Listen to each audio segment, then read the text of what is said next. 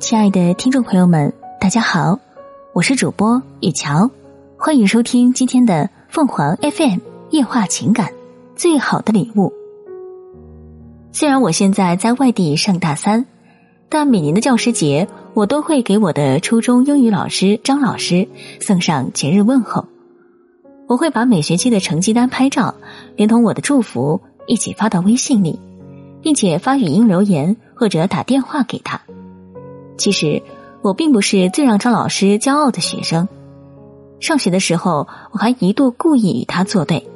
由于青春年少时冲动叛逆，以及对中国文化极度热爱，我特别抵触学英语，觉得世界上所有语言中唯有中文最美，学英语根本就是多此一举。可不知为什么，班里学习英语的热情非常高涨，同学们每天都利用课间休息的时间背单词。很多同学还报了英语培训班，我觉得这些举动匪夷所思。他们写语文作文都在东摘西抄，可是英语作文却写得很溜，这不是本末倒置吗？为了表明我捍卫中文、抵制英语的决心，我诚心和张老师作对。上英语课时故意写语文作业，而且还奋笔疾书，写得很忘我。课后我被张老师叫到办公室，他对我说。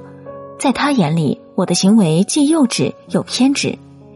学英语和学中文一样，都是学语言，应该在记忆力最强的时候多掌握一种与外界沟通的方式，了解外国的文化，对一个人的成长是大有裨益的。张老师没有对我发火，反而对我苦口婆心，但我却左耳朵听右耳朵冒，那些话对我丝毫不起作用。在老师们眼里，我逐渐变成了一个顽固的偏科生。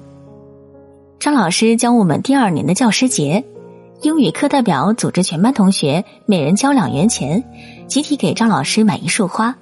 我觉得班里的同学都崇洋媚外，拼命巴结教英语的张老师。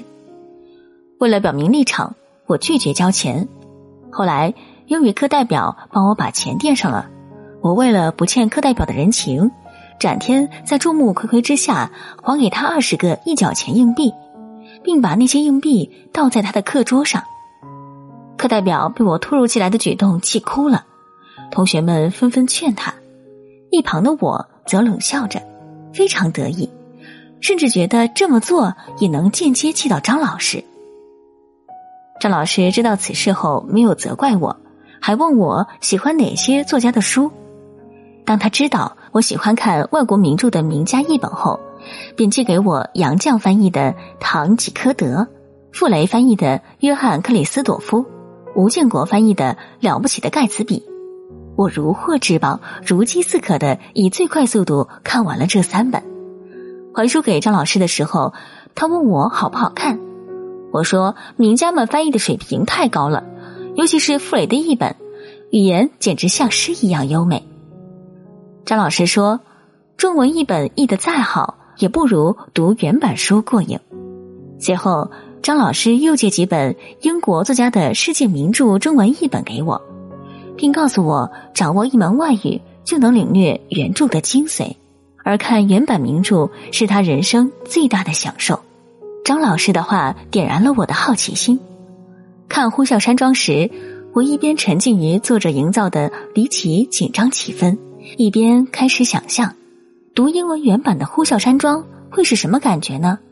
还书的时候，张老师告诉我，学好英语未必可以改变命运，但学不好英语对未来的影响还是很大的。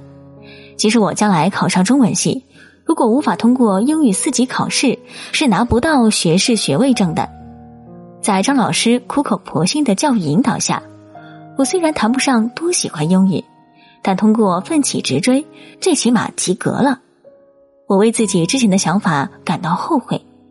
于是初三那年的教师节，我用存了几年的压岁钱买了一支名牌钢笔送给张老师。张老师没有收下这支钢笔，他对我说：“你能不讨厌英语，并且在学习英语上取得进步，对于我就是最好的礼物。”如果想送礼物，就用更大的努力、更好的成绩代替吧。后来我上了高中，每当遇到英语难题，还是习惯向张老师请教。每年教师节，我都会回母校看望他，有时还会去外文书店买一本英文原版小说送给他。张老师却始终让我不用带礼物，他说我来看他就是最好的礼物。如愿考上大学中文系后，经过专业的学习，我更加喜欢外国文学了，并且想考外国文学专业的研究生。这时，我更深刻的体会到学好英语的重要性，也更感激张老师对我的不放弃。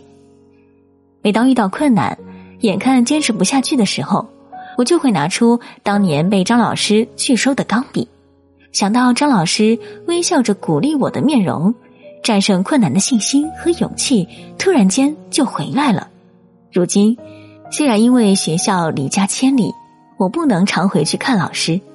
但每逢教师节，我都会以我的方式表达对老师的祝福。我也希望考上研究生后，能有机会找张老师借英文原版小说，再和他一起聊聊那些名著中的经典人物。听众朋友们，无论你是开心还是难过，不管你是孤独还是寂寞，希望每天的文章都能给你带来不一样的快乐。你也可以关注我们的微信公众号“情感与美文”，收听更多内容。我们下期再。